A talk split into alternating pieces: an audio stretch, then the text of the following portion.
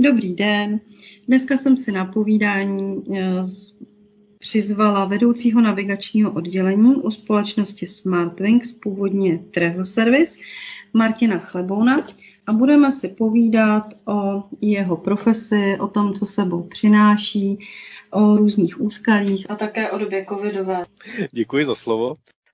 Když bych se zamyslel, co se bude dít teďka v současné době na po, řekněme, naprosto nečekané a hlavně nikdy předtím nezažité situaci, kdy ze dne na den skončilo, skončil letecký provoz v celém, v celém světě. Neexistoval region, kde by se aspoň trošku, nebo aspoň nějakým normálnějším způsobem létalo, tak ten vývoj je poměrně špatně predikovatelný v současné době. Strašně závisí na tom, jak bude lidstvo reagovat na vakcinaci, strašně závisí na tom, jak bude na, na tuto situaci budou reagovat vlády, které dělají postupy a předpisy pro, pro létání, jak se k tomu zachovají, jak se, jak se vzhledem ke všem budou chovat velké letecké společnosti, lídři na trhu a samozřejmě letiště. Tohle všechno strašně je velice, velice špatně predikovatelné a na všem závisí, na, každém, na každé složce toho, toho celého řetězce bude záviset to, jak se to bude vyvíjet. V současné době to vypadá, že letecké, letecké společnosti a vlády států očekávají vakcinaci jako spasitele, který umožní pustit lidi do letadel. Co máme zkušenosti a spolupracujeme s cestovními kancelářemi, máme informace o cestovních kancelářích, že cestující mají zájem, chtěli by létat, nebojí se ani tak toho, že by se někde nakazili, ale bojí se toho, že někde můžou zůstat právě kvůli nějakým vládním rozhodnutí o karanténě, nebo naopak, že budou někde v blízkosti někoho, kdo bude pozitivně testovaný a oni budou kvůli tomu muset být v karanténě, a to ať po návratu domů, což je problém z hlediska pracovního samozřejmě, nebo při cestě na dovolenou, což jim v podstatě dovolenou zruší a oni jsou zavřeni na hotelu někde nebo v nějaký, nedej bože, nemocnici v zemi, kde v nemocnici být nechcete, eh, tak tam můžete, můžete zůstat deset eh, dní a zase musíte komplikovaně vracet domů.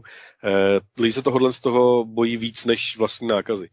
A je to opravdu bude strašně záležet na tom, jak moc eh, budou věřit eh, tomu očkování, jak moc budou ochotni akceptovat některé postupy. Je pravdou, že některé letecké společnosti, jako třeba Virgin, ne, pardon, Qantas australský, už začal informovat, že v podstatě bude vyžadovat očkování na palubu. Jsou země, které s tím budou možná, možná podmiňovat podmínky pro vstup a podobně. Těžko říct.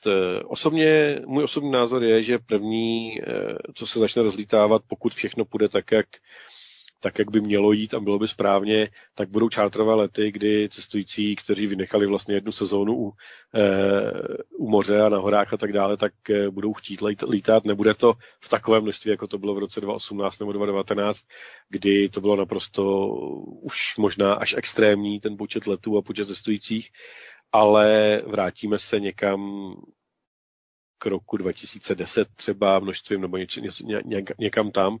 E, Pro zajímavost, podle statistických dat řízení letového provozu České republiky pokles objemu provozu nad Českou republikou a na letištích České republiky odpovídá provozu v roce devatenáct devadesát pět nebo šest. Což je docela zajímavé, protože v té době se už relativně rozlítávala doprava, bylo poměrně dost čártrů, nelítalo se tolik ještě na loukostech, pravda, ale Bylo, bylo tolik letů jako, jako vlastně letos, nebo pardon, v roce dva tisíce dvacet. Takže, takže tenhle ten pokles byl naprosto razantní, klesl provoz na úroveň. V první fázi jsme se dostali pod, pod deset procent provozu předchozích let.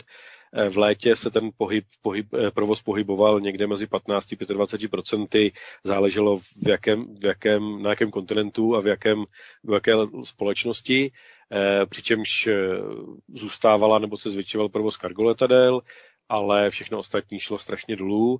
Největší pokles bude a byl teda mezi, mezi, u mezikontinentálních letů a tam predikujeme taky to, že s velkou pravděpodobností budou poslední zresuscitované linky, eh, typicky linky do Ameriky nebo do Asie, takové ty dálkové linky, kdy eh, se už lítalo několikrát denně, tak eh, to bude velice, velice pomalý náběh, třeba dvakrát týdně a potom možná někdy častěji. Eh, Druhý nejhorší, nebo taková ta, taková ta, ta budou typické business destinace, kde se létalo za obchodem, myšleno cestující, cestující obchodní cestující nebo, nebo konferenční cestující a podobně, protože firmy se samozřejmě naučily fungovat online, naučily se, že spoustu věcí dokážete nahradit nějakýma konferenčníma hovorama a podobně. Ale mluvil jsem s pár lidma, kteří se zabývají obchodem a ty říkali, že na to na uvolnění provozu čekají jak na smilování, protože sice můžete udělat konferenční hovor, kde nabízíte svoje produkty, ale takhle na dálku je velice snadné vás vypnout nebo vám říct ne, když to při osobním jednání je lepší pozice pro vyjednávání a, a, a přesvědčování toho partnera, že něco od vás potřebuje. Takže ty doufají v nějaké, nějaké oživení, ale bude to, bude to velmi pomalé. No a nejrychleji se pravděpodobně zpamatuju, jak jsem začal mluvit o tom na začátku, čártrové lety, kde ti cestující jsou natěšení na lítání, chtějí lítat a pokud nebudou omezení a budou, eh, budou, bude možnost letu za nějakých, eh, za nějakých podmínek, tak eh, eh, si myslím, že se dostaneme na nějakou úroveň třeba padesát až šedesát procent předchozích let v tomhle roce a postupným nárůstem se můžeme dostat třeba za pět let na úroveň toho roku dva tisíce osmnáct devatenáct. No, děkuju, Martine. Jenom by mě zajímalo ještě třeba v současnosti, protože v létě vím, že byla omezení i prostorová, že tam byla podmínka v letech, aby byla nějaká volná sedadla a tak. Jak to vypadá teď? Nebo než, než bude ta celková proočkovanost a promořenost populace, eventuálně teda než budou požadovány ty vstupy lidí s očkováním a negativním testem, jak to vypadá nebo bude vypadat v tuhletu chvíli? Budou taky tam jako oddělená sedadla, prostory mezi lidmi, nebo víš, jde mi o bezpečnost hledí nějaký hygieny nebo tak. Mhm. Eh, paradoxně letadlo, ač to tak nevypadá, mhm. je pro přenos eh, virů nebo covidů, obec, virů, virů obecně eh, velmi eh, nepříznivé, respektive příznivé pro cestující. Je to paradoxní. Ono to vypadá velice zvláštně, když tohle to říkám, proč tam lidi sedí. Velice těsně vedle sebe, jsou blízko, dýchají relativně, je tam klimatizace a tak dále. Ale právě ta klimatizace je obrovskou výhodou letadel. Byla dělaná studie I A T A, na který spolupracovali výrobci letadel Boeing, Airbus a Embraer. A tyhle, ty, ty, tyto, tyto výrobci letadel, včetně teda všech eh, orgánů I A T A, což je sdružení, eh, komerční sdružení dopravců, eh, leteckých dopravců, tak eh, zjistili velice zajímavou věc, že k nakažení v letadle, pokud budete mít teda, řekněme, roušku, je menší pravděpodobnost, že se nakazíte v letadle, než, než když budete v obchodním centru, ve škole, v nemocnici nebo v kanceláři. A teďka proč? Je to o tom, že za A v letadle se vyměňuje vzduch v tom prostoru té trubky, když to tak řeknu ošklivě, až desetkrát častěji než v ostatních prostorech. Letadlo typicky vymění vzduch, celý objem vzduchu, dvacetkrát až třicetkrát za hodinu, když to obchodní centrum udává, tuším, že, tuším, že dvakrát, třikrát až osmkrát. Škola, tam se pohybovala, pohybovalo podle toho, jak se větralo otevřenýma oknama, maximálně dvakrát za hodinu. E, operační sály byly dokonce na polovičním objemu výměny vzduchu než letadlo, než letadlo plně klimatizováno, myšleno operační sály a podobně. Druhá věc je, že klimatizace v letadlech obsahuje HEPA filtry, takzvané HEPA filtry, což jsou velice jemné filtry, které dokážou, dokážou zastavit e, virus, respektive kapenku s virem a podobně. Hned na začátku, jak se začala, jak začala tato, tento, tento nepříjemná období, tak všichni výrobci letadel vydali doporučení, nařízení pro změnu údržby, kdy doporučili, respektive nařídili více či méně, ono to bylo sice doporučení, ale okamžitě se tím všichni dopravci začali řídit, jednak častější výměnu těch filtrů a jednak používání filtrů s větším záchytem, které se obvykle používají třeba v místech, kde je zvýšená prašnost nebo zvýšená, řekněme, v uvozovkách špinavost prostředí, lítání v pouštích a podobně, tak tyhle ty všechny a častější, častější výměna, to jsem vlastně říkal. Takže tam to bylo nařízeno, Ty HEPA filtry jsou schopny, schopny zajistit poměrně velikou, vel, velkou, velkou, velký objem filtrace a vyčištění toho vzduchu. Dokonce IATA publikovala, že při objemu cestujících, které do roku, někdy do září, do října cestovali letadlem, tak se nakazilo ani ne, ani ne řádově promile cestujících. Bylo to v řádu desetin promile cestujících, kteří byli prokazatelně nakazeni letadle. To je, jeden z důvodů je teda ta klimatizace a výměna vzduchu. Eh, druhý důvod je princip proudění vzduchu v letadle, kdy více či méně leteck, eh, proudění vzduchu v letadle je udlaný tak, že proudí vzduch ze zhora dolů, nikoliv mezi, mezi, mezi váma, a jak další výzkumy zjistili, nejrizikovější je samozřejmě aerosol, který se udržuje v prostorech, proto třeba je velice účinná, účinný, účinným bojem proti přenášení covidu je větrání, což je velice málo, málo jakoby používáno v některých místech, což pravda, v současném počasí je problém, ale větrání je jedním z, nej, jedním z největší, největší jako účinným bojovníků, nejvíc účinných bojovníků proti, proti přenášení covidu, protože zamezuje udržování těch aerosol, aerosolových oblaků v prostoru. A v letadle se to, je to zajištění tím, že proudí vzduch ze zhora dolů a poměrně eh, razantně proudí. Není to jako, že by eh, se tam povaloval nějak ten vzduch, nebo jak to, jak to říct, ale tryská vzduch eh, z trysek, které jsou u stropu, a odsává se dole otvory, které jsou v úrovni nohou těch cestujících, takže ten vzduch proudí ze zhora dolů a mezi těma cestujícíma tvoří jakousi v ozovkách vzduchovou zeď, nebo jak to říct, hmm. právě tím, že strhává ty kapénky dolů. To znamená, že a další věc je, že cestující v letadle sedí, nesedí tváří v tvář v sobě, vůči sobě, ale sedí bokem k sobě. Eh, právě ty výrobci těch letadel udělali několik prezentací, kde matematicky modelovali eh, proudění vzduchu v letadle a tam bylo krásně vidět, jak ten vzduch vyloženě, pokud někdo před sebe vyfoukne, jak ten vzduch nejde na toho vedle, ale padá dolů k zemi. Jo? Tím, tím prouděním toho vzduchu je strhávaný, tím proudem toho vzduchu z té klimatizace, tím vyčištěným, profiltrovaným vzduchem padá dolů k zemi. Takže, takže tímhle, tímhle tím je... Promiň, že ti skáču do řeči, ale no, no, docela si mě uklidnil, protože i ohledně právě letecké dopravy a toho, nebo té možnosti nákazy, koluje celá řada mýtů a musím říct, že teda tohle to jsou informace, které jsem vůbec neslyšela, ani nepostřehla nikde, přesně jak to říkáš, v tisku, nic podobného, takže za to teda díky. Problémy, já, já vám pošlu, já, já ti pošlu hmm. link na tu jaťáckou prezentaci nebo informaci od IATY, kde jsou právě i ty kratoučký videa od těch jednotlivých výrobců letadel a je zvláštní, nebo zvláštní to není, ale v podstatě všichni nezávisle na sobě se shodli na úplně stejný, na stejný věci. Jo.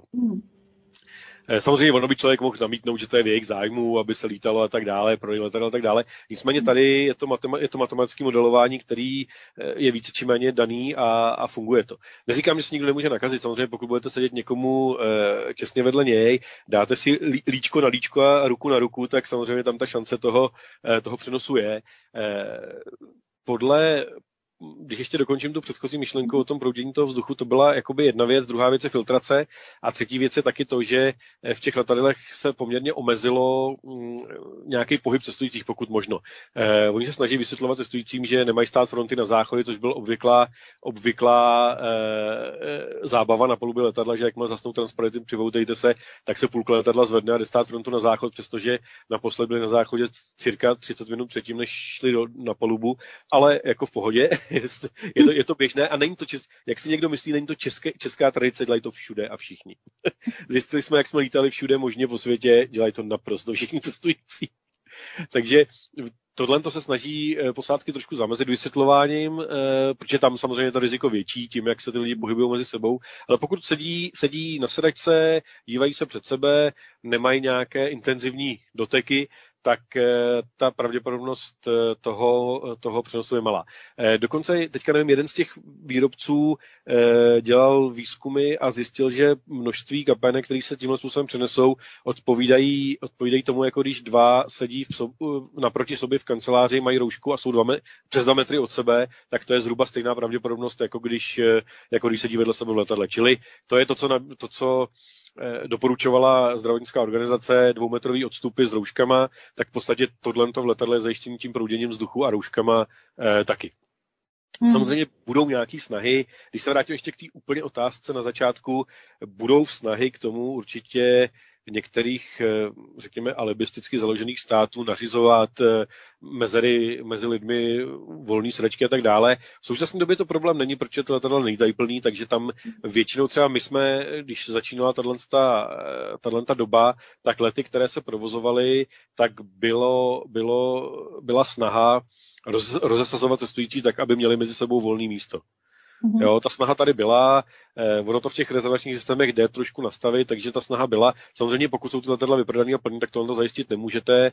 Eh, samozřejmě problém je ten, že pokud by tohle to bylo, tak i eh, slovutný pan O'Leary z Ryanairu prohlásil, že tohle to zařídit nemůže, protože to letadlo potom radši nepoletí, protože při jeho cenotvorbě letadlo, který má o třetinu sníženou kapacitu, je pro něj ztrátový.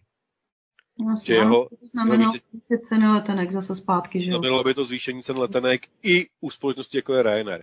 On hmm. vůbec Ryanair přistupuje ke všemu poněkud ofenzivně, na můj vkus, a on se snaží všechny ostatní uzbrojit nízkýma cenama letenek. Snažili se o to i v létě, kdy měli představu spolu s EasyJetem, že zainvestujou, či měli poměrně dost volného kapitálu, tak zainvestovali do cenových nabídek na letenky s tím, že ostatní zkrachují a oni potom převezmou trh, což se jim nepovedlo. Z mého úhlu pohledu samozřejmě naštěstí, mm-hmm. eh, protože, protože eh, samozřejmě ostatní společnosti měly nějaký jednak pomoc od státu, teda na rozdíl od českých leteckých společností, měli, mm-hmm. měli, dokonce, měli dokonce nějakou podporu, eh, podporu eh, i mezinárodních organizací a tak dále, kdežto, kdežto ten... Eh, ta jejich představa byla, že opravdu dokážou čelným způsobem zlikvidovat konkurenci tím, že přejdou na nízký ceny letenek. Oni to představu mají pořád, takže on plánuje, že až se začne všechno rozlítávat, takže zase nastoupí jeho, jeho akce letenek za euro nebo za dolar a podobně. Hmm. Samozřejmě to způsobí problémy ostatním aerolinkám, kteří se budou snažit nějakým způsobem zpamatovat a, a dát se. Obávám se, nechci strašit. Samozřejmě všichni víme, že v letectví je bezpečnost jakoby na prvním místě a může to vést k tomu, že se můžou omezit třeba investice do obnov leteckého parku. Zase proti tomu trošičku jde teďka situace na trhu letadel, kdy letadel bude moc, takže ty nejstarší se budou likvidovat, vracet leasingovým společnostem nebo výrobcům, budou se šrotovat v pouštích a podobně a budou zůstávat ty mladší, protože to dává smysl. Výrobci budou dělat samozřejmě nějaký incentivní programy na nákup letadel a podobně, ale už teďka jsem slyšel, že začínají krachovat leasingové společnosti, které se bývaly leasingem letadel. Zatím teda nevím nic oficiálního, ale slyšel jsem někde na, nějakých, na nějakým meetingu, který byl jakoby mezinárodně uspořádaný Eurokontrolem nebo kým, že už se objevují takovýhle jakoby náznaky toho, že některé leasingové společnosti by mohly, by mohly ukončovat svoji činnost, což samozřejmě může být taky trošičku problém pro, pro celý ten sektor, včetně bank. Hmm. Nicméně, nicméně problém by to nastalo, pokud by začaly ve velkém množství krachovat americké letecké společnosti, s nima leasingové společnosti, protože letadla jsou v devadesát procent na leasing, ať už vlastních leasingovek, vlastních společností nebo bankovních, tak samozřejmě většina leasingovek má na ty, na ty letadla napůjčováno zase u bank, takže tam může být přesah až do bankovního sektoru a aniž bych chtěl nějakým způsobem strašit, může se klidně stát, že dojde k podobné krizi, jako došla kvůli hypotékám ve Spojených státech, jo. Protože tohle to jsou sice menší počet, než byly hypotéky, ale podstatně skoro stejný objem eh, finančních prostředků, který byl v hypotékách. Hmm. Takže tam může nastat i k takovýmhle eh, naprosto nečekaným konsekvencím, kdy budou mít problémy i banky, u kterých by to člověk nečekal. Hmm. Tak doufám, že k tomu nedojde. My taky všichni, všichni, všichni se snaží a věří, že, že, jakoby, že jakoby se ten sektor povede aspoň částečně resuscitovat, zachránit, co se dá a pomaloučku teda začít, začít obnovovat ten provoz a podobně. Říkám, je to, je to, je to těžká doba samozřejmě pro cestovní ruch, ve kterém pracuješ ty a pro leteckou dopravu obecně je to strašně těžká doba, protože je problém v tom, že je to poprvé, co bylo zastavené lítání po celém světě. Že není kam se, kam, kam zmizet. Když byly krize v Evropě, no v Americe, tak se vždycky dalo lítat třeba v Ázii, v Jižní Americe, v Africe, kdekoliv jinde. Teďka v současné době je samozřejmě problém že to postihlo naprosto celý svět. Problém je, že ztratili práci spousta vysoce kvalifikovaných lidí. To je možná největší problém tohoto toho oboru a sektoru, kdy ty kvalifikovaní lidi samozřejmě nějakou práci najdou, bude to pravděpodobně mimo jejich kvalifikaci, možná i pod jejich kvalifikaci, nicméně průšvih je, že ta kvalifikace speciálně třeba pilotů nebo ono i dispečerů a podobně se musí udržovat. Pokud se neudržuje, tak jednak ztrácejí návyky, což je nebezpečný, eh, druhak eh, ztrácejí znalosti, třeba ty dispečeři a podobně, ty zkušenosti a může se stát, kdyby to trvalo delší dobu, což všichni doufáme, že nebude, tak eh, že může vypadnout v, v uvozovkách teďka přeháním. Generace, generace dispečerů, kdy eh, třeba u dispečerů bylo hodně znalostí předávaných jakoby mezi lidma, mm-hmm. protože my nemyslím dispečery jako řízení letového provozu, myslím no. dispečery leteckých společností. Protože tam se strašně špatně předávají informace jakýmkoliv školením, samozřejmě základní ano, ale zkušenosti z provozu, kterých je strašně moc a provoz je strašně živý organismus, se předávají pouze tím, že ten člověk v tom provozuje a saje ty informace. A saje to rozhodování. Hmm. A na tom rozhodování, jak vyměnit letadlo, jak zařídit, aby e, ty cestující nebyly zpoždění, jak udělat tohle a, t- a tak dále, tak e, tyhle ty věci, protože ono to je taková profese, která je v podstatě skrytá hodně před očima veřejnosti, ale pro ten vlastní provoz je strašně důležitá. Ten dispečer má vlastně v rukou to, jak ta společnost bude fungovat, jak velký budou zpoždění, ne teda jedině ten dispečer, nicméně on dokáže eliminovat spoustu věcí a hlavně musí mít v hlavě spoustu věcí, jak se co dá dělat a občas musí myslet opravdu, jak se hezky moderně v manažerských pozicích říká out of the box, aby se dokázal, aby se dokázal podívat i ne z té rutinní stránky, ale právě se do toho podívat zvenku a vymyslet nějaké řešení, který dokáže třeba e, seřadit letadla v letovém řádu tak, že se eliminuje co možná nejvíc jakýkoliv problém. Čili tohle je problém, že pokud tyhle ty vysoce kvalifikovaný a znalostní lidi vám zmizej z toho, z toho, z toho provozu, tak se to bude strašně dlouho a strašně obnovovat a může to vést k tomu, že ty lidi, kteří tam budou, se budou učit za pochodu samozřejmě, ale prostě nenapadne některé řešení, které by ty lidi předtím s těma zkušenostmi napadlo. Takže to, je, to jsou věci, které v tomhletom, v tomhletom biznise jsou. Samozřejmě paradoxně teďka je nadbytek pilotů, ale pokud by to zase trvalo delší dobu, tak může dojít k tomu, že bude nedostatek pilotů. Protože stát se pilotem je strašně drahá záležitost. Hmm. Lidi, kteří jsou teďka mladí, mladí piloti, kteří jsou na tom teďka úplně nejhůř ze všech na světě, protože investovali milion a půl až dva miliony do svojí kvalifikace, do svého studia, do svého vzdělávání. Spousta mladých pilotů, kteří na podzim skončili svůj výcvik, investovali do něj milion a půl až dva miliony korun, stali se zaměstnanci leteckých společností a teďka nemluvím jenom v České republice, tohle je problém Evropy, možná i Spojených států, v podstatě skoro cel, celého světa, kde kdy mladí piloti nastoupili, začali lítat, čili získávat zkušenosti, potřebovali co nejvíc lítat, protože dobrýho pilota dělají na lítaný hodiny, tak najednou skončili. Skončili buď mimo společnost, nebo na neplaceném volnu, nebo někde pracují jako, řekněme, skládají ty, ty, co jsou na tom relativně dobře, skládají počítače, protože to umějí, nebo pomáhají někde v í té firmách, ty, kteří jsou na tom hůř, tak rozvážejí zboží, jezdí s autobusama a podobně. Hmm. Takže tyhle ty lidi jsou v situaci, že mají obrovský dluh, mají dluh někde kolem dvou milionů, příjem, který neodpovídá tomuhle dluhu samozřejmě, nemají bydlení, protože všechno investovali do svého lítání, do svého, do svého vzdělávání na to, aby mohli začít lítat jako profesně a je jim nějakých dvacet čtyři, dvacet pět let a v podstatě nevědí, co teďka s nima bude. Ta situace je strašně špatná, protože jednak jim za chvíli ty kvalifikace začnou propadat, nebudou mít praxi, nebudou mít zkušenosti. Na trhu práce bude spousta zkušenějších pilotů, kteří budou samozřejmě atraktivnější pro ty letecké společnosti už z důvodu bezpečnosti, co si budeme povídat.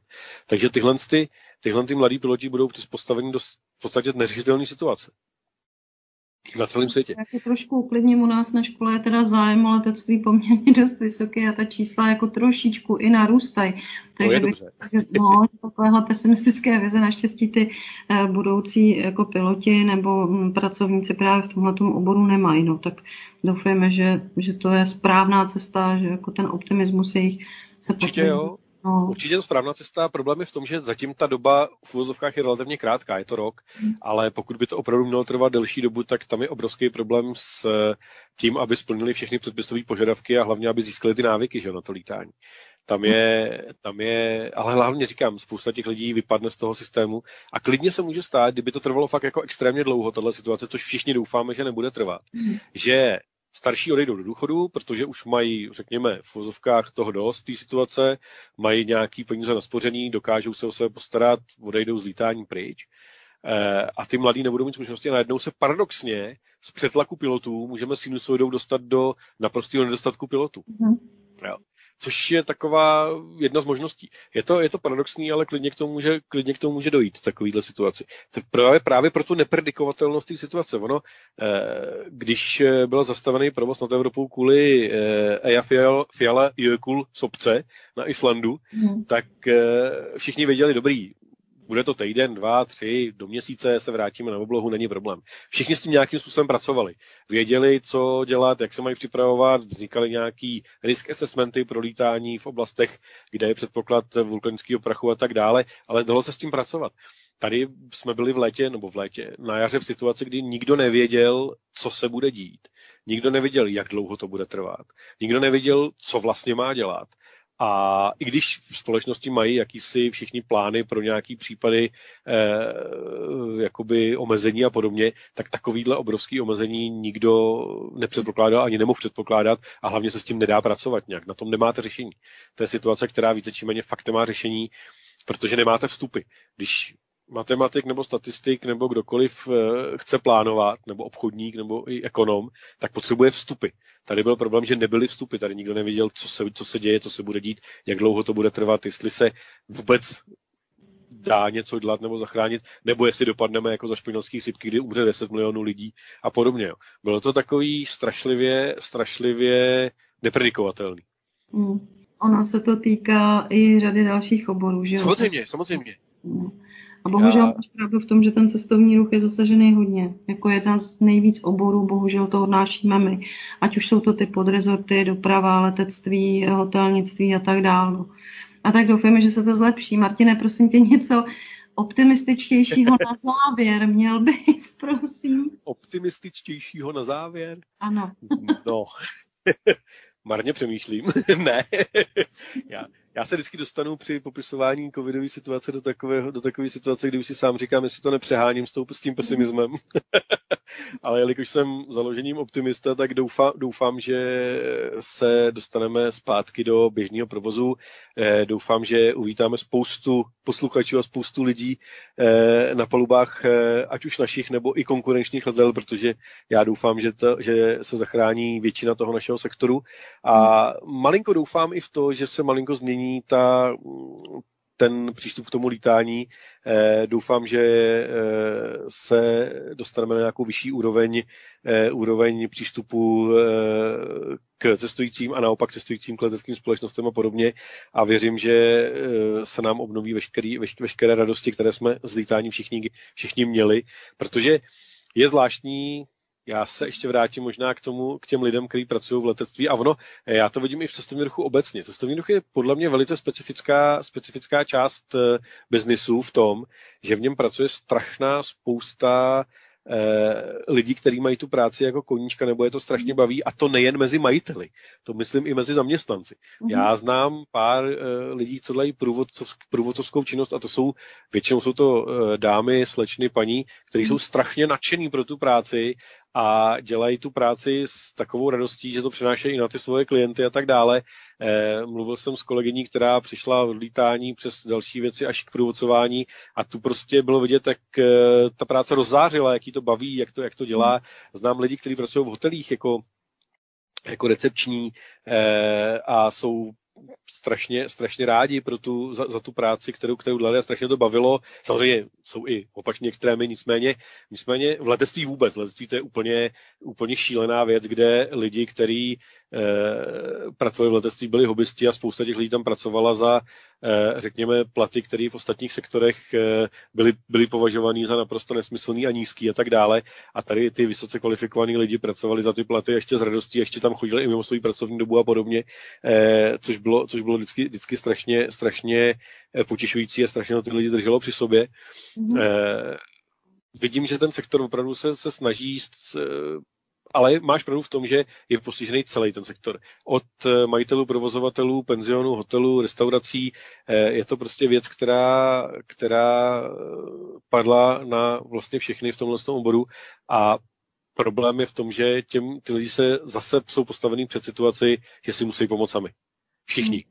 Nikdo, když se člověk podívá bohužel na reakce veřejnosti a tak dále, tak ta ochota pomáhat lidem v tomhle sektoru je velice, velice, velice špatná. No nemyslím si, nevím, jak je to s letectvím, ale trošku to budu rozporovat. Podívej, v rámci té první vlny se lidi báli, nikdo nikam nechodil, že jo, restaurace byly zavřený, ale teďko se snaží obyčejně lidi podporovat i ty svoje hospůdky, restaurace. No takže si kupujou, že jo, u okýnek, dovážková služba funguje, jídel, která třeba v té první vlně nebyla, tak a, a taková ta kampaň podpořte, že jo, svou oblíbenou hospůdku, restauraci, kavárnu, tak to fakt funguje. No v letectví to dá si těžko, že jo, podpořte svého oblíbeného pilota, asi neusvědčí, ale... To se dělá špatně, no. Ale já jsem spíš, já jsem spíš narážel na to, že ve spoustě, já jsem trošku masochista a projíždím občas diskuze pod takovýhleme tématy na různých internetových serverech a fórech hmm. a tak dále. A opravdu mě dostává, jak možná víc než polovina těch názorů na, u článků o uzavřených hotelích je, patřilo jim to, oni akorát všichni z toho brali peníze a jsou to milionáři a teďka všichni breče a tak dále. A to z tohohle toho mi přiznám se velmi smutno, protože vím, že jak se člověk pohybuje v tomhle oboru a dostává se i k těm lidem blíž, tak vím, že spousta provozovatelů hotelů, penzionu, se kterými jsem se setkal, tak byli prostě hobisti, byli lidi, kteří tam byli jako koníčka, který veškerý peníze vydlaní vráželi zpátky, aby vylepšili, vylepšili pokoje, vylepšili služby pro cestující, eh, pro návštěvníky a tak dále a tak dále. A pak si člověk přečte tuto diskuzi, kdy šedesát sedmdesát procent lidí má ten názor, jako, že jsou to akorát lidi, kteří z toho berou peníze a nic, nic jako tomu nevrací. Jo. Což mě, a podobný, podobný bohužel názory byly i na diskuzích pod, na jaře, když se jednalo o nějakých pomocích leteckým společnostem, tak to bylo úplně to samé. Takže to je, to je právě to, co mě na tom trošičku rozesmutnilo, řekněme, mm. že ano, jsou skupiny lidí, kteří podporují podporují podporuj, podporuj svého, svého hospodského, což se mi strašně líbí. Mm. Funguje to i na těch věznicích, to, to vidím tady, tady u nás, je to fakt funguje. mm. Ale říkám, ten náš obor, já věřím tomu, že se to zpamatuje, věřím tomu, že eh, jakmile teďka proběhnou, proběhnou nějaký, nějaký eh, akce s vakcínama a věřím hlavně tomu, že eh, ten virus bude přirozeně slábnout, stejně jako to bylo vidět v létě loni, že jo, kdy v létě všechno bylo relativně rozvolněné a žádná, žádný velký problém nikde nenastával, kromě několika uzavřených jader a to v celé Evropě, tak, jsem si mysl, tak si myslím, že i tohle to k tomu trošku přispěje, takže pokud nám budou nebesa nakloněná hmm. a budou fungovat očkování, bude fungovat počasí a bude fungovat nějaká rozumná míra chování lidí, takže bychom mohli se v létě dočkat toho, že začneme, začneme zase, zase všichni fungovat nějak na nějaký rozumný úrovni, aby jsme, aby jsme dokázali zachránit jednak jak lidi, tak i ten biznis, který, který všichni děláme a do kterého se snažíme dělat to nejlepší, co můžeme. No, děkuju. Já doufám úplně v totéž a trošičku aspoň ta optimistická slůvka na závěr od toho tak zní hezky i ve vztahu třeba k těm našim studentům, protože samozřejmě dost častá otázka, už bohužel rok teda trvající, zní, no jo, ale my jsme si ob- vybrali obor cestovního ruchu, ať už potom to konkretizujou dál, letectví a tedy. Tyjo, a co když jsme udělali špatně, my se třeba neuživíme, že jo, tak my jim vlastně to též, co si teď řekl, to je, tak jim říkáme pořád dokola, ať nejsou pesimističtí, že se to určitě nastartuje, ale bohužel to bude nějakou dobu trvat, ale o to víc většinou, když tady se bavím s těmi odborníky nebo vůbec s přáteli z oboru, tak všichni potvrzují, že zase o to víc právě, jak jsi to naznačoval, bude převis o kvalitní nebo převis kvalitních sil a bude obrovská poptávka po profesionálech a snad to pomůže i k tomu, že jako ustane ta situace, která před covidem byla. To znamená, my nebudeme brát kvalifikovanou sílu, nebudeme brát profesionály, ale radši vezmeme nějakého brigádníka, který bude tu práci dělat za třetinu ceny nebo třetinu mzdy. I když samozřejmě u těch profesí, který si zvětšinou nebo většinově zmiňoval, to znamená ti piloti a tak, tak tam to nehrozí. Tam asi by těžko vzal nějakého brigádníka, který by to odpilotoval za pár korun, že to je nesmysl. Ale tak přece jenom ta optimistická vize, jo, budou ti kvalifikovaní snad mít větší na větší možnost právě potom najít souplatní. Doufám, jak to vidíš ty? Já v tohle doufám taky. Hmm. Je pravda, že doba před covidem byla naprosto šílená na pracovní síly, protože lidi nebyli, že jo. Všichni, hmm. všichni jsme se setkávali s tím, že je problém sehnat kvalifikovaný lidi. Eh, jednak ono, trošku to bylo daný i tím, že ty lidi na tom trhu nebyli, protože jsme trošku specifický, myslím jako letecká doprava, trošku specifický, mm. eh, specifický obor, který ty lidi produkuje v ne tak masovém množství.